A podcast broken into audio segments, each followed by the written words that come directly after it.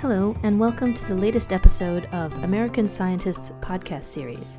I'm Fenella Saunders, managing editor of the magazine. In this installment, we hear from Eun-Suk Seo, a professor of physics at the University of Maryland. Dr. Soh and her colleagues fly enormous balloons for extended periods over Antarctica to reach as top to the close of the atmosphere as possible. Their instruments can then record the particles coming from cosmic rays before they break up in the atmosphere. Dr. Seo told me how her work can help us understand the origin of cosmic rays and why they are so highly energetic. My research is in the area of cosmic ray physics. Specifically, I focus on the direct measurements of cosmic rays using balloon borne and space based experiments. We look for various signatures in cosmic rays try to understand the origin, acceleration, and propagation to solve mysteries of cosmic rays.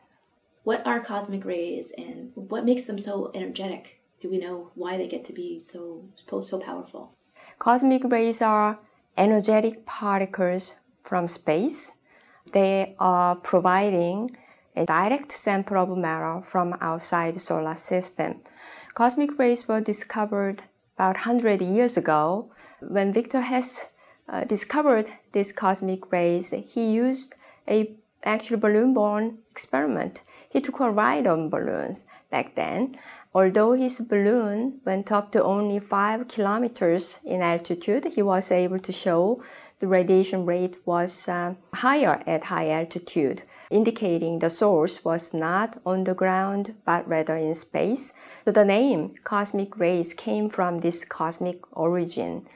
It's been known for a long time that cosmic rays existed, and a lot of new particles were discovered soon after this Nobel Prize winning discovery. That was the beginning of particle physics, that is high energy physics, as well as nuclear physics. It turns out these particles have humongous energies. In cosmic ray physics, we've been trying to look for even more mysterious exotic particles as well as to try to understand the basics, their origin and propagation and acceleration using cosmic accelerators we look at cosmic rays, their energy can be as high as 10 to the 20 electron volt. It's so high, and it's one of the big mysteries how these particles uh, get such high energies. We still do not know. Cosmic ray flux decreases rapidly as energy increases. Flux means the particle per unit area, they count per the same area or same time duration for you to compare that amount of the uh, particles that is falling down on us. So low energy particles are a lot more there than high energy ones. These particles, as they enter the atmosphere, uh, they interact with atmospheric nuclei and produce secondaries.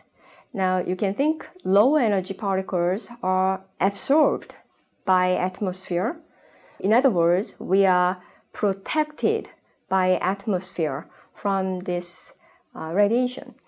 High energy ones, when they produce these secondary particles, they form what's called air shower from the cascades of nuclear and electromagnetic interactions. These air showers are what people normally call cosmic rays on this ground level. They are not actual incident particle, but rather they are secondaries produced in the air. Nevertheless, ground-based experiments are used to measure these air showers. While these kind of techniques are so powerful with a very large exposure factor, the limitation is that you can't identify what initiated these showers at the top of atmosphere. What was the actual cosmic rays that started this at the top of atmosphere to measure this composition of a cosmic rays, what they are, and also individual elemental spectra. We fly instrument in space. Uh, it can be spacecraft outside atmosphere, or it can be large balloon-borne experiments at high altitude because of the flux decreasing rapidly as energy increases, the um, higher the energy you want to measure, the larger the detector has to be and the longer exposure time has to be. Naturally, the highest energy cosmic ray data have been measured on the ground with indirect measurements, but it's impossible to fly square kilometers of detectors in space. The direct measurements have been limited to low energies. My main effort has been focusing on this front. So try to extend these precise direct measurements to the highest energy possible, even to the energy like multi-TeV, that is a teravolt, 10 to the 12 electron volt or so, and above, all the way to 10 to the 15 electron volt or so to have enough overlap with the ground-based indirect measurements.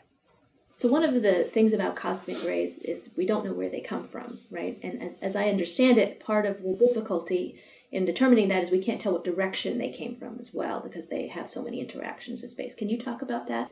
The bulk of cosmic rays are believed to be accelerated in cosmic accelerators like supernova, exploding stars. When they accelerated and escape and propagate through the interstellar medium, their interactions with the matter and fields are the source of diffuse gamma rays, X rays, and radio emissions, and so on. So these charged particles are tangled with magnetic field and they diffuse through the space.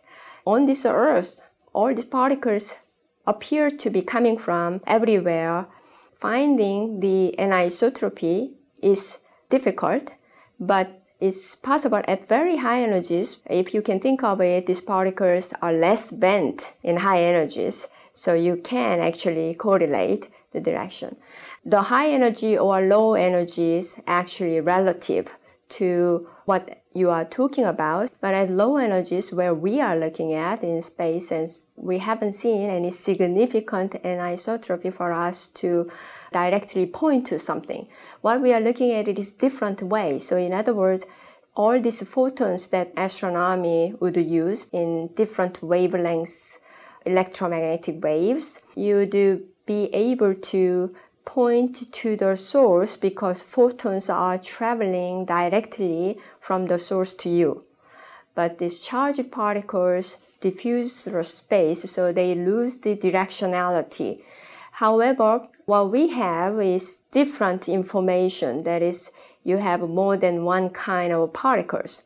Cosmic rays are mostly protons and helium, but also include heavy nuclei, pretty much everything in the periodic table, all the way to uranium. Also, small amount of electrons, antiparticles. You have to look at all different channels of these particles to understand. Describe the balloons that you use for your experiments because they're really quite impressive. I mean, they're very high tech. These are huge balloons. I wondered if you could describe them and also talk about where you actually do your experiment. These balloons are as large as football stadium. Its volume is 40 million cubic feet. Diameter, when it's fully inflated, is about 150 meters. When you lay out the balloon for the inflation on the ground, the length from uh, the top of the balloon to the bottom, the length would be even longer than the height of Washington Monument. It carries 6,000 pounds of suspended weight. In other words, you can imagine this gigantic balloon carrying about the weight of three cars all the way to the altitude of 130,000 feet. That is top of atmosphere with the residual atmospheric overburden of about 3 4 gram per centimeter square, pretty close to space. This balloon's great platform, particularly in Antarctica for our studies, because it gives us very long duration. This long duration balloon flights in Antarctica made a revolution in the balloon-borne experiments by extending the flight duration by another order of magnitude. Prior to that, traditional balloon experiments lasted about 20 hours per flight or so. But by long duration balloon flights in Antarctica, we are having order of tens of days. One of those balloon experiments that I've been doing or I've been leading called CREAM Cosmic Ray Energetics and Mass set its flight record back in 2004 by flying for 42 days. So SuperTIGER just beat us recently. And uh, in the meantime, CREAM had six flights over Antarctica. NASA is currently developing new kind of balloons to even extend this order of 10 day flight to order of 100 days of flight. Is there an, an advantage or a disadvantage between balloon borne experiments versus space experiments? For the balloon borne experiments, your advantage is, low cost access to near space in a relatively short time. And it also provides invaluable hands-on experience opportunities for students. While space missions would be much more costly and takes longer time, but you have a big advantage of being above atmosphere, completely being above there, which means you don't have any atmospheric secondary background. So it's a secondary background free data. This is a big advantage. So the quality of the data advantage. On the top of that, you have this longer duration, which gives you the capability to reach higher energies and a lot better statistics. So I wondered if maybe we could talk about some of the detectors you've been involved in. You've mentioned CREAM and some of the sort of larger results that you found. A lot of new results came out recently and generated big excitement that includes discovery of anomalies in positrons and electrons and also not finding anything unusual in antiprotons. With the CREAM balloon borne experiment, we also found that nuclear component of cosmic rays at high energies in multi-TeV, that is, the spectra aren't exactly the same as what was expected from what we've seen at lower energies these spectra are harder and also not all the same elements seem to behave the same way. All these spectral features, anomalies, and so on are giving us clues to understanding cosmic ray origins and acceleration as well as propagation. These new results contradict our traditional view on cosmic rays and they provide constraints on these models. These various spectral features must be taken into account in any explanations of the anomalies that we just found in low energies for positrons, electrons, but also at higher energies from the ground-based measurements. Maybe we can talk about how this research could potentially relate to dark matter. We've seen these anomalies in electrons and positrons, meaning there is some excess of these particles that could not be understood with nominal cosmic rays. And the possible explanation for this additional source includes pulsars, but more importantly, dark matter annihilation source could not be ruled out. We got to extend cosmic ray measurements to higher energies for us to constrain cosmic ray propagation models for us to understand these anomalies that we are seeing. These anomalies in electrons and positrons also have another aspect of this implication on the uh, dark matter models because we do not see any anomalies in antiprotons. What we've been looking at is this indirect detection technique, the annihilation product. If our galactic halo is not as empty as it appears but rather filled with this dark matter candidate, one of the prime suspects called weakly interacting massive particles. Uh, when they collide each other, annihilate, and produce normal matter that we could detect. Uh, what it means is for the dark matter explanation, for the dark matter models required to explain this data. What we know about dark matter, the only thing we know about is that doesn't interact electromagnetically, in other words, does not emit any sort of light. Dark matter has mass. That's why this weakly interacting mass particle became this really compelling candidate, and we've been looking for this with different method. We haven't really talked about how the detectors work. How are they actually observing those cosmic rays? To detect the cosmic rays, basically we are using the same particle detectors as those detectors used in high energy physics and nuclear physics, but we make them flyable to detect antiparticles, you use magnet spectrometers. You have magnet and a suite of particle detectors. So use a tracker in the magnetic field.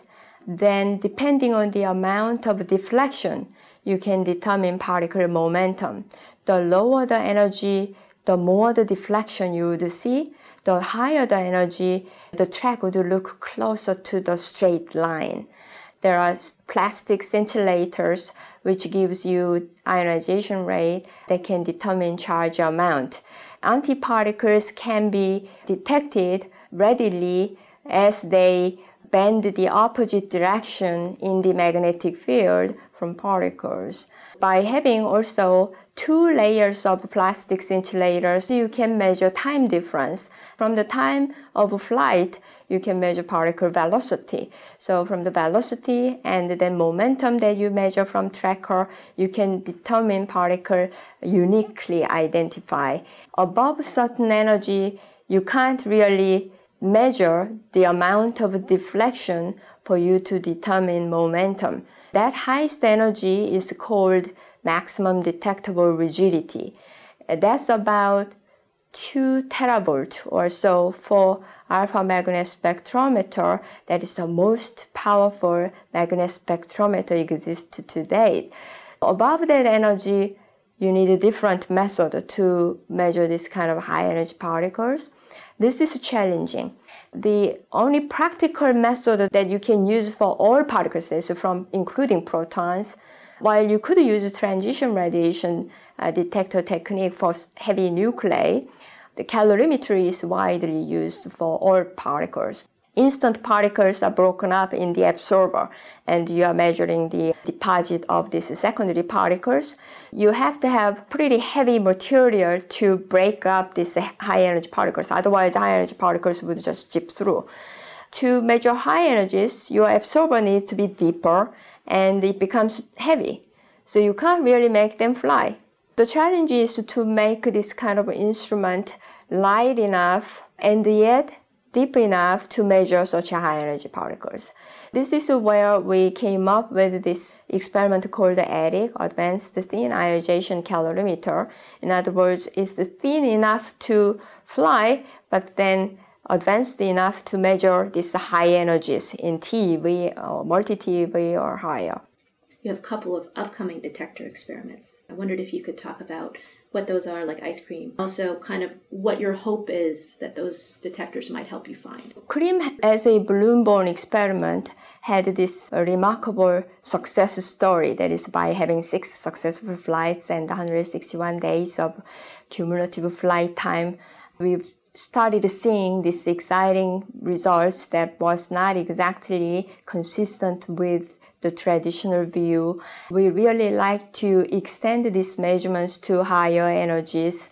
The space station provides such an excellent platform for us to be there. Building on the success of balloon flights, CREAM is currently being transformed for accommodation on the space station, and this is called Ice Cream, ISS Cream, to be launched for the space station via SpaceX next year. We are pretty busy to finish this experiment. In any case, so this experiment will increase our exposure by an order of magnitude, allowing us to reach the energy much higher than where the current data exists. Similarly, there is another Japanese-led experiment called CALET is being developed. In addition to the existing experiment, AMS, alpha magnet spectrometer, which is producing these exciting results, soon ice cream and CALET will join AMS on the space station. A suite of particle detectors can form a cosmic ray observatory on the space station to solve these mysteries of dark matter as well as the origin of cosmic rays. This podcast was recorded and edited by American Scientist's web managing editor, Katie-Leigh Corder. The music is Spot by Ardent Octopus, courtesy of Mevio's Music Alley. American Scientist is published by Sigma Xi, the Scientific Research Society. Thanks for listening.